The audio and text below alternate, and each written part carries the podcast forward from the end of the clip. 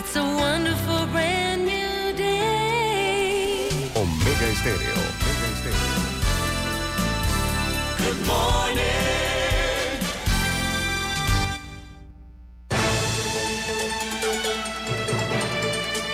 7.30 de la mañana en Panamá. Inicia En Perspectiva. La información y análisis de las noticias locales e internacionales. En Perspectiva. Con Guillermo Antonio Adames, Rubén Darío Murgas y Camila Adames Arias. En Perspectiva. Un análisis para las mentes inteligentes. En Perspectiva por los 107.3 de Omega Estéreo.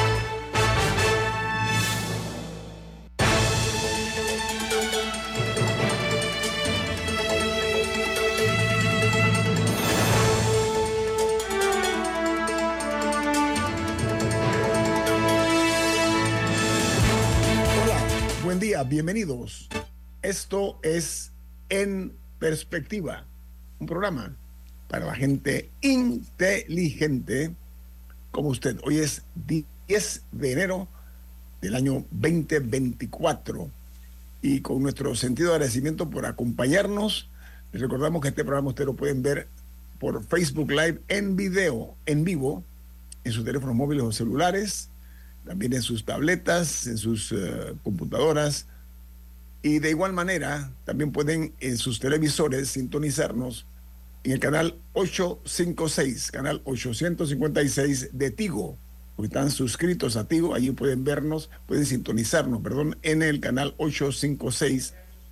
También en la app de Omega Stereo que está disponible en Play Store como en App Store, en otra app gratuita que se llama TuneIn Radio, TuneIn Radio, y todos nuestros programas quedan colgados en YouTube, para que usted no se pierda una sola emisión de este programa en perspectiva. Amigos, les recordamos que este programa es eh, presentado por Café Lavazza, un café italiano espectacular que puedes pedir en restaurantes, cafeterías, sitios de deporte o de entretenimiento, te da la bienvenida a En Perspectiva. Aprovecha y pide tu Lavazza directo a través de lavazzapanamá.com. Le vamos a presentar a ustedes ahora, amigos, el más completo resumen de las noticias internacionales que aparecen en las primeras planas de los diarios más influyentes del mundo. Comienzo con el New York Times, que titula Tornados, ventiscas, diluvios, son las tormentas más severas que están azotando varias zonas de los Estados Unidos.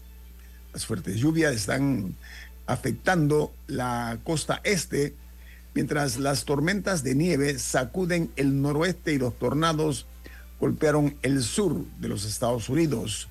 Se ha reportado al menos tres muertos producto de estos fenómenos naturales, sobre todo los tornados.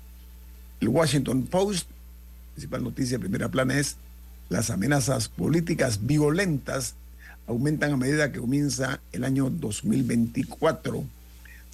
Esto significa que están acechando a la democracia estadounidense, según el Post.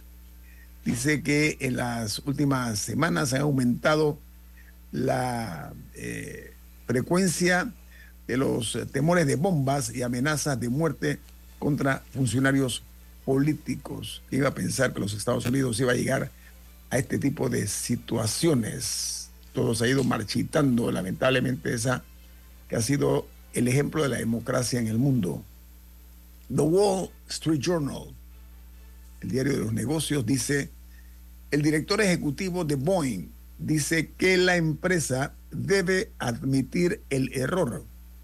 Este hombre que se llama David Calhoun, él es el CEO de Boeing, dijo al personal que el fabricante de aviones debe reconocer su error, ya que se tambalea por una falla en el tapón de la puerta que provocó unos, unos 170 aviones eh, quedaran en tierra. Eh, Eduardo, usted estuvo conmigo, eh, o fuimos juntos a la Boeing, Sí. ¿verdad? Usted estuvo ahí, ¿no? Así es. De hecho, el, el- el gerente de Boeing, el que está diciendo que, que asumen la culpa, es un gerente nuevo. Él entró justo en 2020, después del problema precisamente con el 737 MAX. eh, recordemos que se dio una situación. No son todos los modelos de 737 MAX los que han sido llamados, no sé cómo traducir recall, Camila, pero los que han sido llamados por parte de la empresa. De hecho, por ejemplo, Copa tiene 29 737 MAX y de los 29 han sido 21, es decir, no todos tienen la misma configuración. Sí. Que fue lo que pasó igual con aquel avión de, creo que era de Indonesia, el primero, y después cuando se dio el otro. Malaysia, Malasia, Malasia. Malasia, Malasia, gracias. eh, que son los que tienen una cierta configuración. Es como que usted compra un carro y, y hay distintos modelos. O sea, el mismo modelo, usted puede comprarlo con todas las extras o con unas extras y está el modelo deportivo, etcétera. Bueno, esas cosas pasan igual con los aviones, ¿no? Por ejemplo, y reitero, el caso de Copa tiene 29 737 MAX y hay 21 que tenían esa misma característica que los que han sido. Los otros 8 están volando sin ninguna restricción.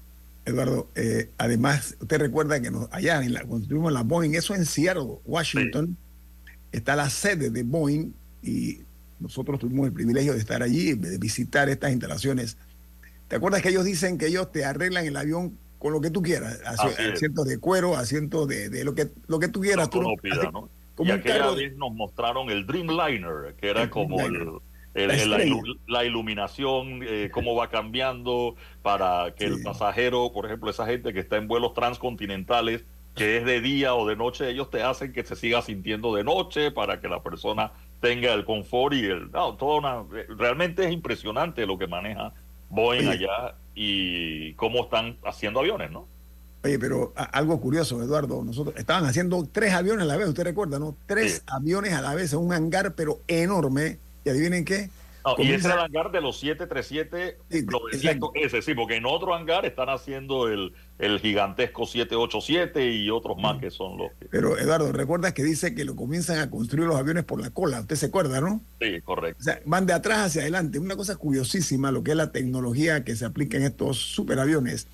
La noticia hoy que ha conmovido a América Latina desde ayer es lo ocurrido en Ecuador, porque el canal de televisión TC de Guayaquil eh, sufrió un ataque por parte de un grupo terrorista armado que eh, irrumpió en esta cadena de televisión. Eh, la policía, según las informaciones, logró rescatar a un número importante de periodistas que iban a ser secuestrados y los eh, rehenes fueron, pues como dije, ¿no? Por este grupo armado al fin fueron liberados. Pero eh, dice que eh, hay una cifra mm, importante porque era con motivo de la liberación del más peligroso criminal de Ecuador, le dicen Fito, Fito, y esto ha dejado ocho muertos y dos heridos. eh, estas actividades delictuales en Guayaquil, que es donde se dio el epicentro. Pero la noticia per se, dice la principal, dice el presidente de Ecuador decretó que reconoce que existe un conflicto armado interno, lo que le da la potestad a las Fuerzas Armadas de realizar operaciones sostenidas. El presidente Novoa enfrenta su primera crisis carcelaria con al menos 135 retenidos. Los Estados Unidos ha expresado que está extremadamente preocupado por la violencia en Ecuador. Yo creo que no únicamente los Estados Unidos, estamos viendo también la reacción del presidente Milei de Argentina, dijo, le presto de mi- mis soldados, ¿ah? yo le presto gente de mi ejército para que vayan allá a sofocar esta situación que puede, puede incluso incendiar a Sudamérica y mucho cuidado. ¿eh?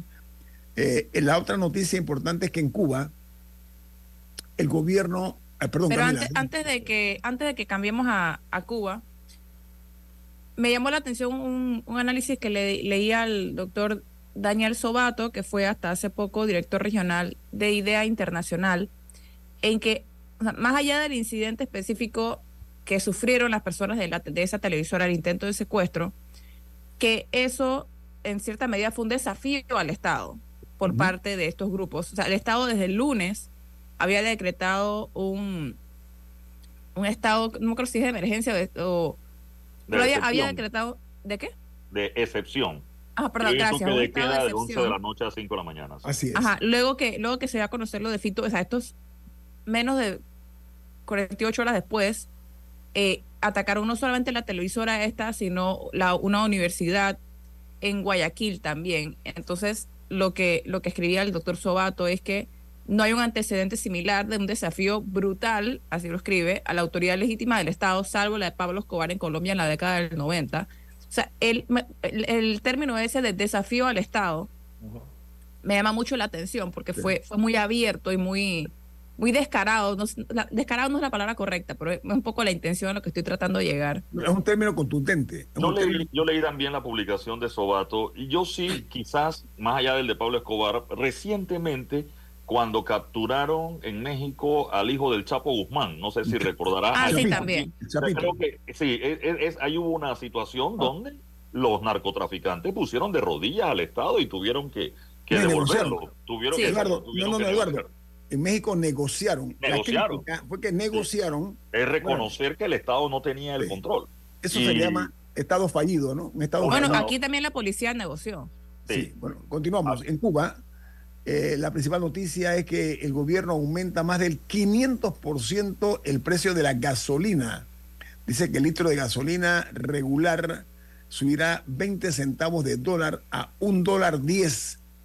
Y eh, mientras que lo que ellos llaman combustible especial, hasta uno, un dólar con 30 centavos a partir del mes de febrero en Cuba. Mientras que en Venezuela, el país donde una inflación es de 193%. Puede ser una buena noticia eso, ¿saben por qué? Porque la escalada de precios es la más alta del mundo, pero registra un descenso muy fuerte ante el 305% de, 2010, de 2022. Voy a repetir por si no me escucharon bien. 305%, la más alta del mundo. Y en México, dos, eh, los melones de ese país dan negativo en salmonela tras el brote mortal que sacudió Canadá y los Estados Unidos. La nota señala que la planta de procesamiento en México fue cerrada por el Ministerio de Salud o por la Autoridad de Salud de ese país en el mes de diciembre, pero ya abrieron porque fueron exonerados de este tipo de situaciones. Un golpe eh, que había sido muy duro para la, industria mexicana eh, del, de la de lo que, como dije, de los salmones, perdón, de los melones. En Argentina, el presidente Milei deja el hotel de lujo en el que vivió los últimos meses para mudarse a la residencia presidencial. Este hotel, que es un hotel de cuatro estrellas, le sirvió como centro de operaciones del presidente argentino. Mientras una noticia que tiene que ver también con la aviación. Dice que United Airlines y Alaska Airlines encuentran piezas flojas al revisar sus aviones Boeing 737 MAX 9 tras el incidente del vuelo 1282 de Alaska Airlines. Mientras en Colombia, varios periodistas de un noticiero, varias, varias, son damas, unas damas profesionales del periodismo, bueno, de un noticiero de televisión, hacen público que un ex militar lleva meses acosándolas ante la inacción de la justicia colombiana. Esto va a ser un escándalo muy grande, se los prometo. Y en uh, una noticia que tiene que ver con nuestro principal satélite, con la Luna, la NASA ha hecho público que ha retrasado un año su regreso a la Luna por problemas de las naves privadas. El Artemis II llevará una misión tripulada a la órbita lunar en el mes de septiembre de 2025 y el Artemis III aterrizará con una mujer en el satélite en septiembre de 2026. De 2026. Son los planes de la NASA con respecto a la Luna. Mientras eh, en Perú, el gobierno peruano declara en emergencia toda la frontera oeste del país ante la crisis de Ecuador, ha anunciado el eh, Ejecutivo. Mientras en uh, Guatemala, los analistas dicen que los Estados Unidos y Guatemala se encaminan a una relación mucho más cercana con el presidente Arevalo. Y en Chile, los congresistas piden al gobierno reforzar el control de las fronteras por la crisis en Ecuador, que ya ha dejado la fuga de 38 internos de las cárceles ecuatorianas, sobre todo. Son 38 criminales muy peligrosos los que lograron fugarse de esta cárcel en Ecuador. Están viendo que la- las alarmas han sonado por toda la región, porque esto puede derramarse, perdonen el término, ¿no? Otra nota de primera plana es la que se genera en eh, El Salvador. Dice que el oficialismo aprueba la vigésima segunda prórroga al régimen de excepción. El gobierno de Bukele lleva ya un año con nueve meses de haber suspendido las garantías constitucionales en este país centroamericano. Aquí termino con las notas internacionales, con este resumen de las primeras planas de los diarios más importantes del mundo. Vamos al corte comercial. Esto es En Perspectiva, un programa para la gente inteligente como usted. En perspectiva, Por los 107.3 de Omega Estéreo.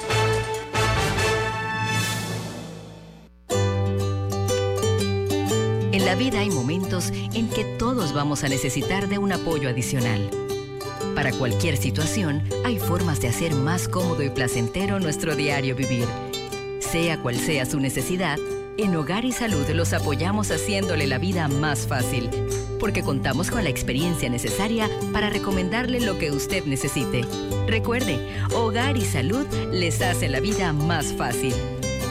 Atención, amigos de Veraguas, ya abrimos nuestra nueva sucursal en Boulevard Santiago. Estamos abiertos en todas nuestras sucursales del país y le hacemos su entrega de forma gratuita en Panamá Centro. Para mayor información, puede consultar en Instagram y Facebook.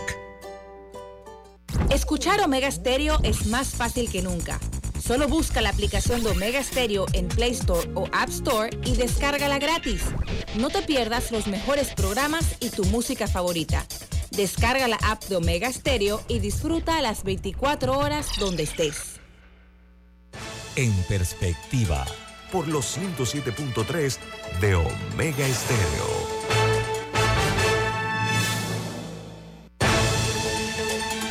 para un programa de análisis de opinión de esta categoría, como lo es en perspectiva.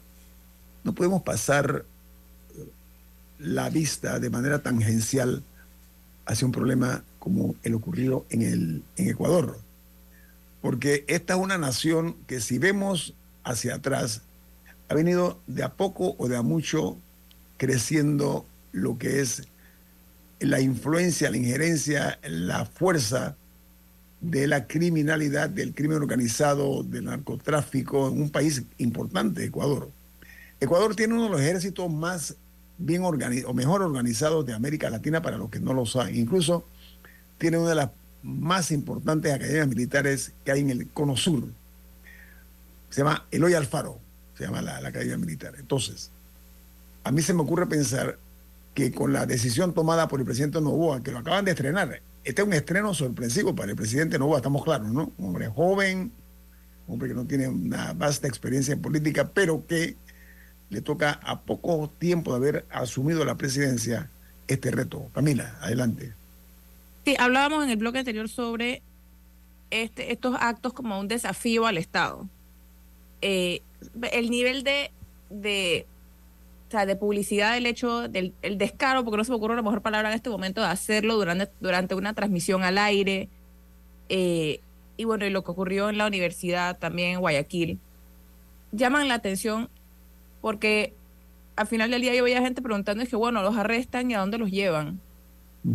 A la misma cárcel de la que Se. Fito se fugó, o donde claramente el Estado de eh, no tiene, o sea, no tiene el monopolio de la fuerza en las cárceles, pues.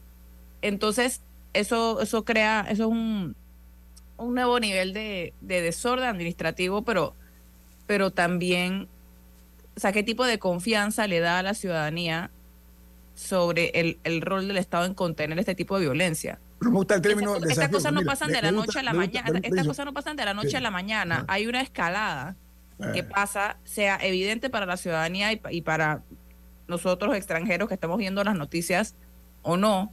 Pero, pero esto que estamos viendo es un paso más de un, de un largo proceso que seguro empezó hace años.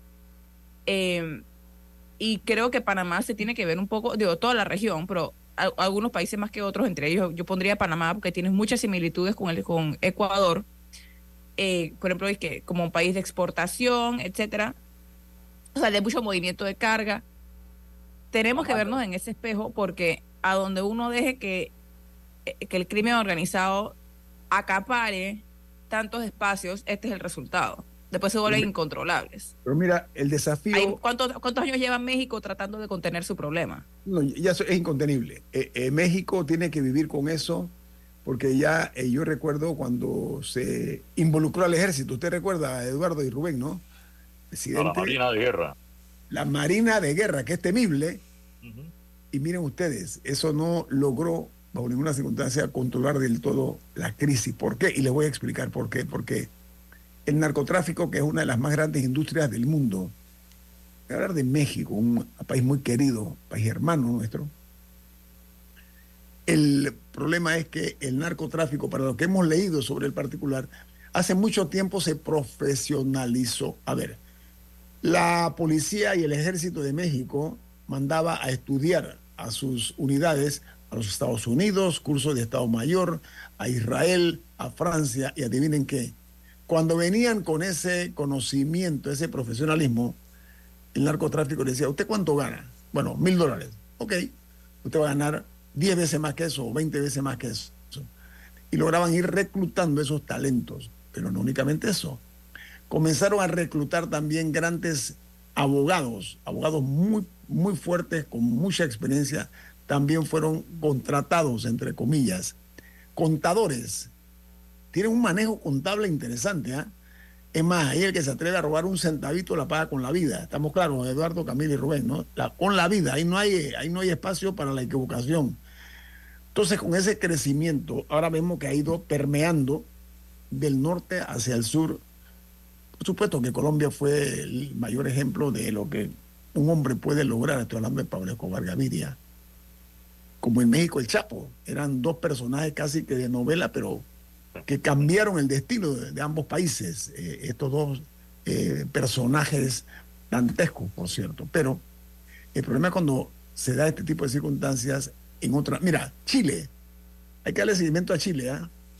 La criminalidad, criminalidad en Chile está creciendo en forma peligrosísima. Y adivinen qué, aquí al lado nuestro, no hacia el sur, hacia el norte, Costa Rica está siendo, yo que leo los periódicos de ese país siendo sacudida por crímenes de los más salvajes que usted se puede imaginar, y una delincuencia rampante. Entonces, hay una crisis.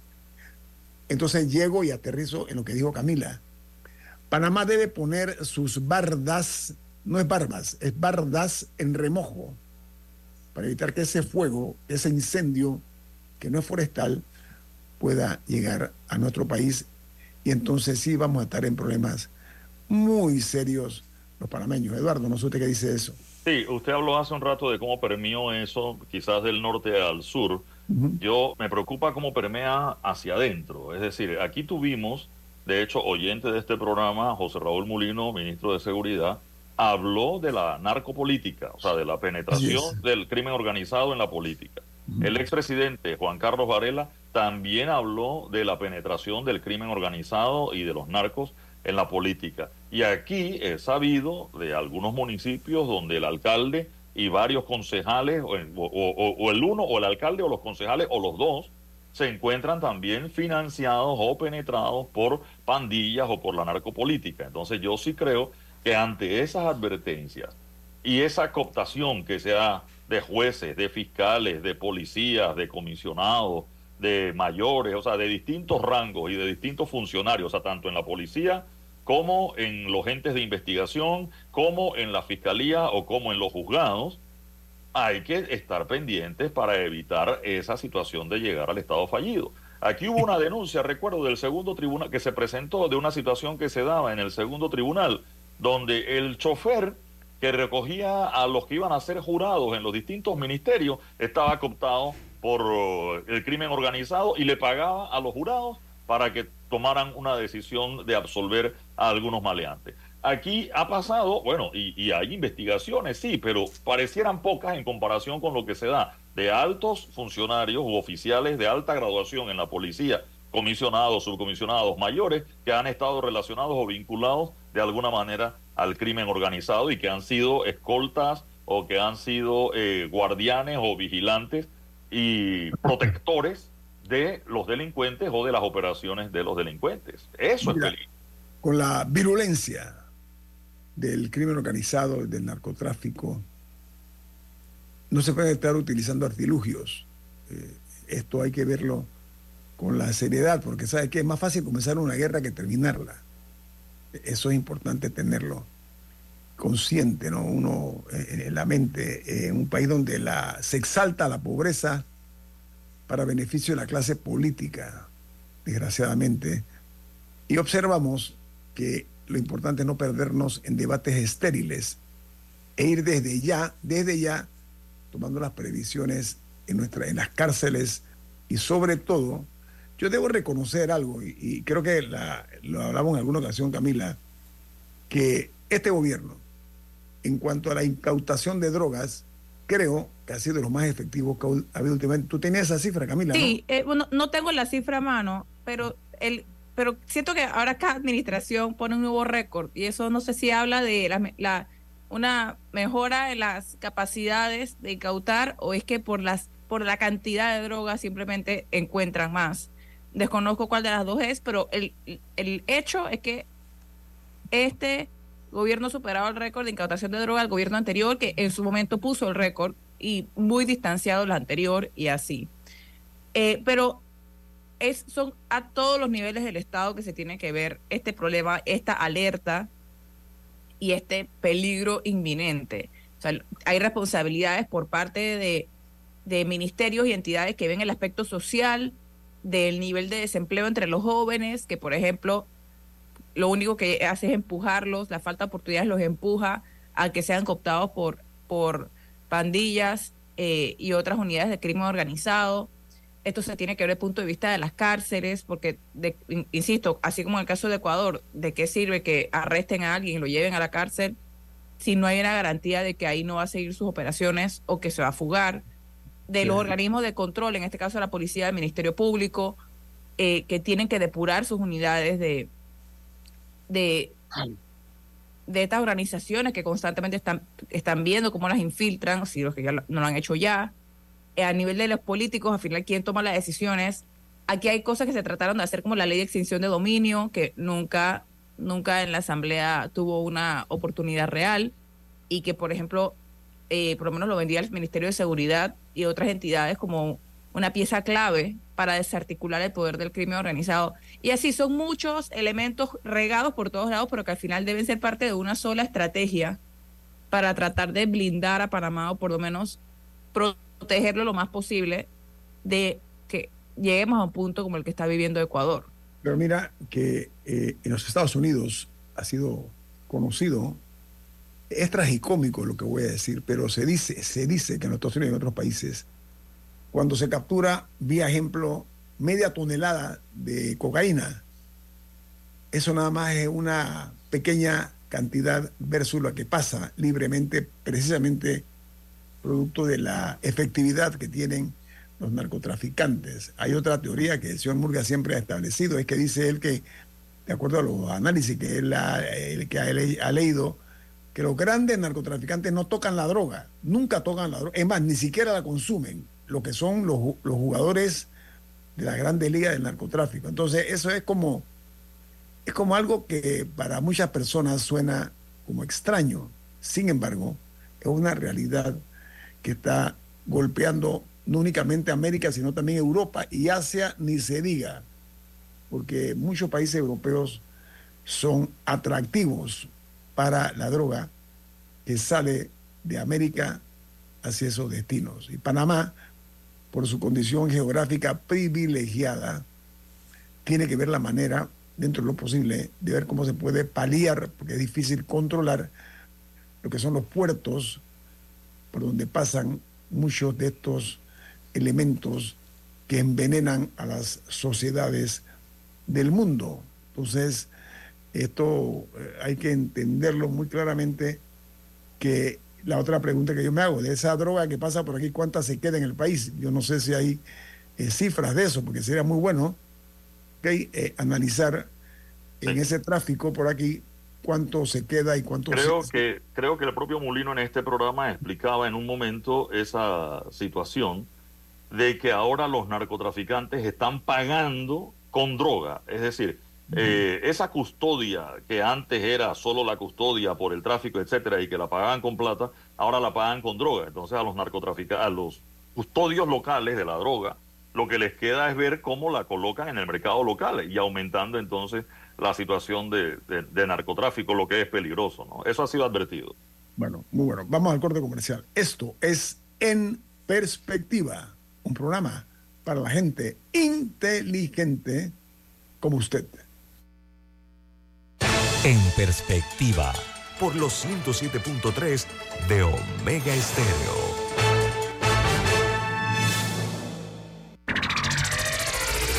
¿Quieres anunciarte en Omega Stereo pero no sabes cómo? Solo llámanos o escríbenos al 6675-0990 y buscaremos la mejor opción para tu marca, producto o empresa. Ya lo sabes, 6675-0990. No esperes más. Omega Estéreo, cadena nacional. en perspectiva, Por los 107.3 de Omega Estéreo.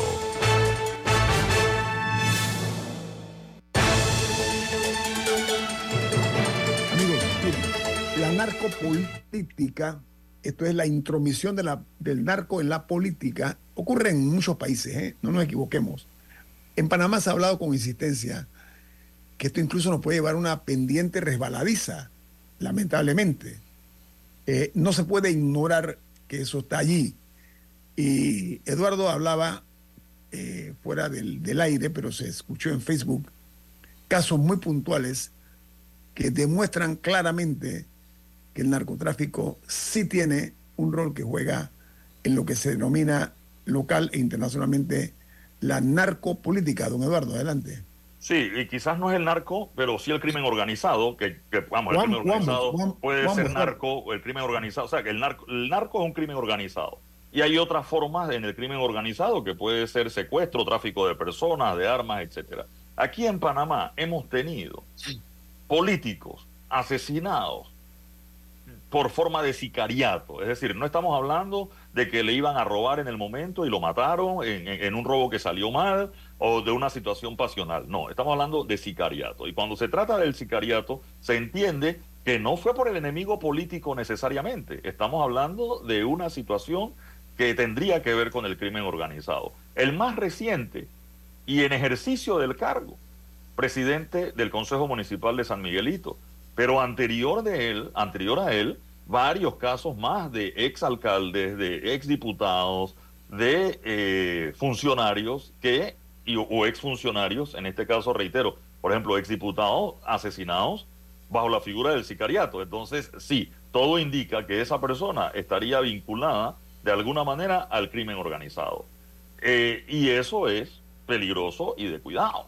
Entonces, ¿dónde está o dónde estuvo la investigación previa a este asunto para que eso no llegara a ese punto? O si se estaba dando la investigación, o qué pasó en el caso ese y hoy tener la respuesta sí, esto estuvo vinculado a esto y eh, o no, eh, o fue pasional, o fue político, o, o- o- cuál fue la circunstancia. Yo no quiero pensar, y me aterraría pensar que hayan sido pases de factura política solamente.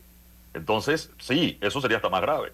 Pero el tema de la investigación que se dé y las respuestas que se den, eh, vamos, un exdiputado cambiando o reparando una llanta en Chepo, eh, fueron y lo mataron.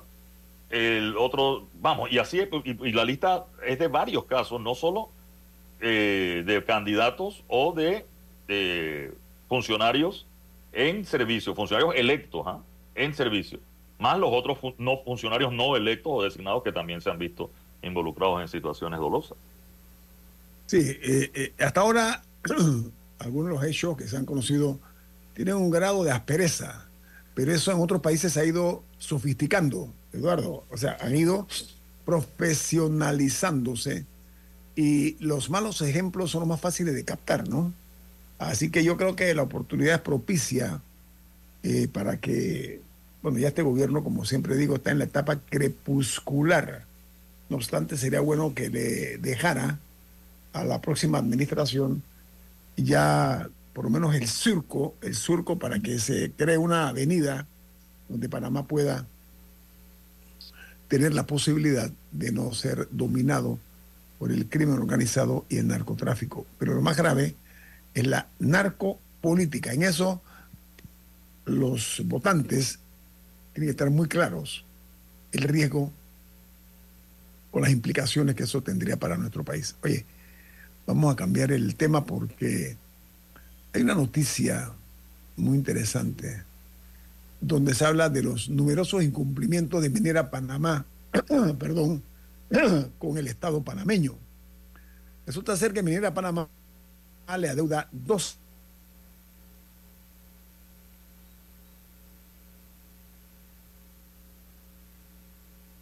realizar el cobro coactivo de esta suma que tiene que ver con la construcción de una serie de, parques ecológicos. La deuda, para que tengamos una idea, es del año 2012 al 2018. El abogado Ernesto Cedeño ha solicitado al procurador de la administración Rigoberto González que investigue, y él dice, y de ser necesario, interponga una denuncia penal sobre cuáles son los motivos por los cuales mi ambiente, el Ministerio de Ambiente, no hizo efectivo el cobro coactivo de estos 12 millones de dólares a Minera Panamá, que le está deudando, ¿ah?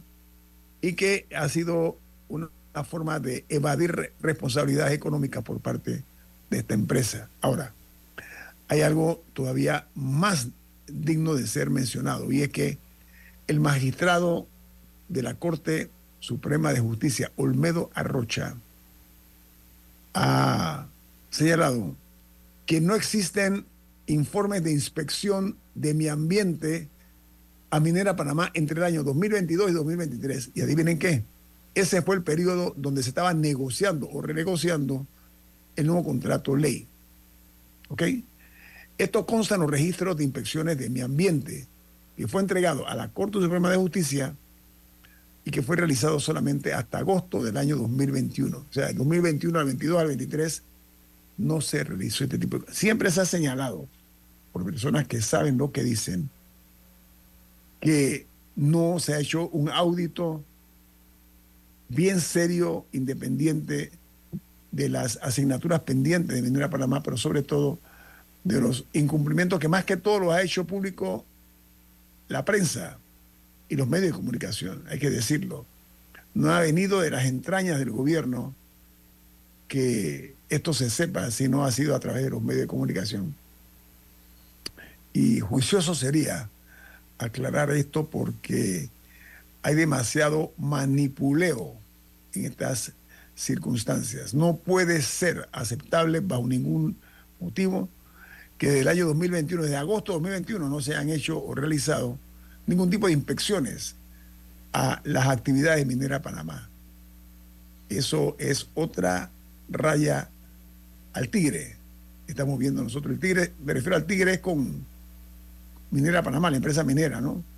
Que eh, está todavía revolviéndose, es un cadáver insepulto todavía, que está viendo la manera de ver cómo logra seguir esquilmándonos, eh, sacándonos la sangre de las entrañas de la tierra nuestra, con la complacencia de no pocos, ¿ah? atención, ¿saben por qué? Porque Panamá tiene un problema muy serio de mercantilismo. Todo tiene que ver con el dinero. No importa si es bien habido, mal habido, si es sucio, nada. Aquí la cosa es ganarnos una platita, y esto lo digo con sorna, por supuesto, ¿no? Cuando digo platita, porque ustedes y yo sabemos que este no es un negocio de, de platita. El tema de Minera Panamá es un negocio de millones de dólares. Millones. Diga, don Eduardo. Pensé que iba a decir que de cobre.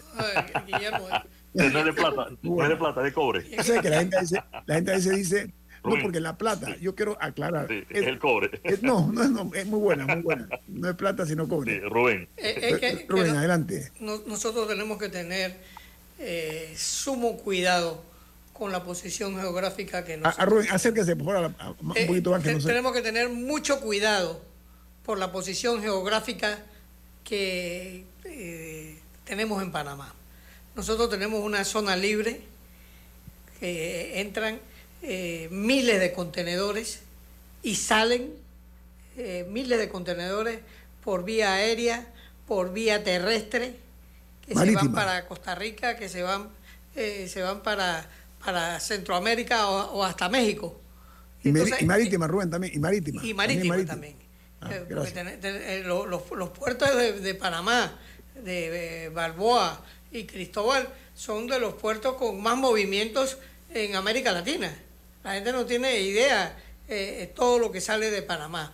Entonces, nosotros tenemos que tener presente que somos, eh, eh, tenemos una posición envidiable para el crimen organizado. ¿Por qué? Porque eh, a, veces los, los- los- traficantes de droga tiran un engaño, eh, le tiran una pista falsa eh, para que la, Distraer, la- para distraer, Rubén, para distraer la para, atención para de la distraer, autoridad, ¿no? eh, para distraer a las autoridades.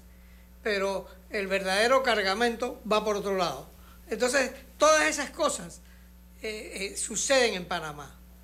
Y, y nosotros tenemos que pelar el ojo porque eh, Panamá está siendo utilizado como punta de lanza para eh, el tráfico de drogas. Y, y a veces no nos damos ni cuenta.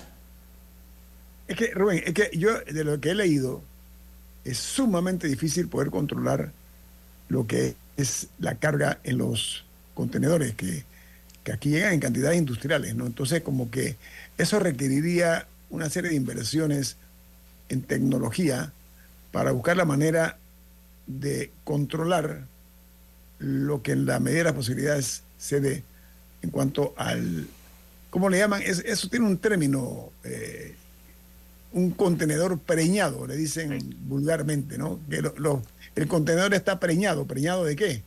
Hombre, de, de cocaína. Así de sencillo. Entonces, esa cocaína A, ve- a veces está va de aquí a preñado de, de va de aquí a Europa y, y es un gran negocio. a veces está preñado de dinero o de droga también.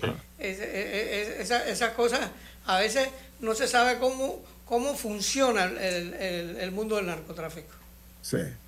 Sí, a veces en Panamá o a veces vienen eh, ya preñados desde otros países o no se Claro. sabe dónde fue, porque aquí ha pasado eh, contenedores que llegaron al puerto para reembarcar y en el camino salieron del puerto como si fueran para el ferrocarril, nunca llegaron al ferrocarril y regresaron al puerto y después lo subieron en otro barco y en, el, en esa salida fantasma, porque una salida que, que- que no estaba registrada o, o que la registraron y que la cancelaron, etcétera, en el camino terminó preñado el contenedor, ¿no?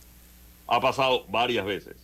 Eso es otra industria, Eduardo, Rubén y Camila. E- Esa es otra industria. La Y que- esos son los que captan, que es lo que mencionábamos al principio del programa. ¿Cuánto, lo que decía Camila del récord de droga incautada? ¿Cuánto de eso no habrá sido un soplo para una distracción de otro que lleva mucho más mercancía hacia Europa o hacia los Estados Muy Unidos? buen punto, Eduardo, buen punto. ¿Saben qué? Estos dicen que en algunos casos, dentro de la guerra que hay entre las pandillas, pandillas me refiero a crimen organizado, narcotráfico, un grupo del narcotráfico ah, da el soplo, perdónenme el término porque así se le dice, el soplo de que la competencia va a tener una droga para ellos entonces aprovecharse del mercado. Es un juego, no, no es un juego, es realmente una realidad que estamos viendo y viviendo en el mundo con esta, como dije, una de las más poderosas industrias que hay a nivel global, que es la del narcotráfico. Camila. Sí, no, y otro de los elementos que hay que sumar, aparte de los homicidios eh, directos, o sea, de no, que no, no está relacionado a, a un robo o algo así que se ha dado a figuras políticas, a la incautación de drogas, también el aumento significativo en los homicidios en este país. Eh, el ministro de Seguridad dijo cerrando el año que, o sí, creo que lo dijo como un evento de año nuevo, algo por ahí, que había 501 homicidios que se habían registrado en el, en el 2023 y que eran 45 más que en el 2022. Eso, eso casi un 10% más. O sea, eso no es, eso no es un, un aumento pequeñito. Sí. Eh, incluso vimos el inicio de este año muy sangriento. Eh, si está relacionado o no a la captura de figuras importantes de, de bandas, etcétera, o a guerra entre pandillas, la policía siempre dirá que está relacionada a eso. Pero Eh, pero sí es una situación que Panamá tiene que ver con cuidado y que tiene que actuar de una manera eh, entre todas las entidades del Estado, todas tienen que hacer su parte para tratar de reducir o por lo menos amortiguar el impacto del crimen organizado en nuestro país. Eh, eh, dos, dos cosas antes de ir al corte comercial. El expresidente de la República, Ernesto Pérez Valladares, reporta audiencia desde, desde Francia. Gracias, presidente, por, por, por distinguirnos con su, con su audiencia. Muy amable, usted es un oyente fiel de este programa y, y esperamos pues que, que disfrute su, su estancia en esa gran nación europea, ¿no? Eh, y, y siempre pues nosotros tenemos la, el privilegio de que nuestra señal se escucha en todo el mundo. Él dice, estoy en Dijon, no sé si es Dijon o Dijon, en Francia, me perdonan mi, mi escaso francés. De ahí es la mostaza, ¿no? Sí, dice, estoy oyendo Mega Estéreo desde Dijon, en Francia. Gracias, doctor Ernesto Pérez Valladares. Vamos al corte comercial. Esto es En Perspectiva, un programa para la gente inteligente como usted. En perspectiva, por los 107.3 de Omega Estéreo.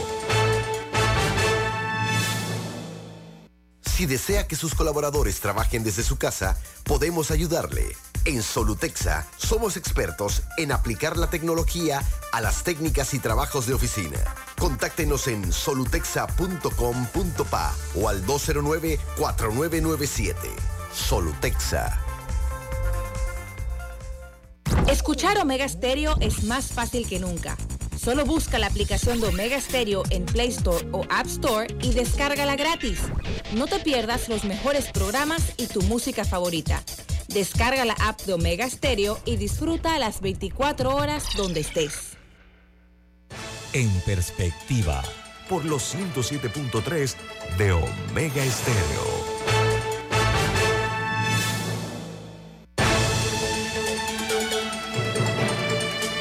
Hablando de mensajes, un distinguido oyente de este programa dice, la única solución es la descriminalización de, las, de la droga, la no legalización.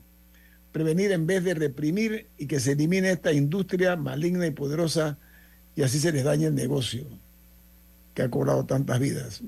Ok, es un buen punto de vista. Esa es una posición. Es una posición, pero y el problema es que entre esa posición y la de eh, la represión total hay, hay demasiado gris en el medio, ¿no? O sea, e- e- ese es el asunto. No, no, no es tan sencillo como solo legalizarlo. El problema que en Ámsterdam, el problema que hay con las otras drogas, porque sí, legalizaron la marihuana, perfecto, y en cualquier esquina usted se encuentra gente fumando marihuana, pero el problema que hay con la heroína, con las metanfetaminas y estas cosas es grave y son entonces sí, una cosa no necesariamente soluciona el problema. Eso es la más pesada, ¿no? Las drogas más es. pesadas. Eh, cambiemos el tema. Hemos eh, ido viendo cómo la situación de la crisis del agua, tanto para efectos del consumo del agua, consumo humano, y la crisis del agua en el canal de Panamá ha ido haciendo aguas, como se dice, ¿no? Como un buque que está llenándose de agua. Y obviamente eso trae como consecuencia cosas poco agradables. Hemos sido testigos de que en el caso de Río Indio eh, y de otros embalses se está comenzando a hablar ahora. Y la autoridad del canal de Panamá, eh, en ese sentido, eh, lo que está es advirtiendo que se le tiene prohibido construir embalses por problemas de límites legales, es lo que argumenta la lo cual es cierto. Pero ¿cuántos años llevamos en esta previsión, en este anuncio de que algún día próximamente vamos a tener crisis de agua para el canal? Esto no es nuevo, esto es viejísimo. El problema es que estamos mal acostumbrados a reaccionar de una manera tardía cuando ya el agua nos está llegando a las fosas nasales. Entonces, ¿qué trae esto como consecuencia conforme a lo que se está diciendo? Eh, la cuenca hidrográfica de- del canal es un tema muy crítico, ¿eh? muy crítico porque hemos apostado siempre al canal de Panamá como la solución, la panacea para todos los problemas de Panamá. ¿Hace dinero, eh, falta dinero en tal lugar? La ACP. Hay que buscar esto, ACP, un modelo de empresa, dicho sea de paso. Pero es imprescindible, casi que ineludible, la construcción de un nuevo reservorio para no únicamente el pase de barcos por el canal, sino también para el consumo de nosotros, los ciudadanos, consumo de agua. Entonces, eh, no hay capacidad suficiente de agua potable para, para nosotros, para Panamá, San Miguelito, etc. Entonces, lo que cabe aquí es que eh, el año pasado, recordemos que eh, se habló que el embalse de Gatún había dejado de reservar el equivalente, ojo, a 360 mil piscinas olímpicas, 360 mil piscinas olímpicas. ¿Qué quiere decir con esto?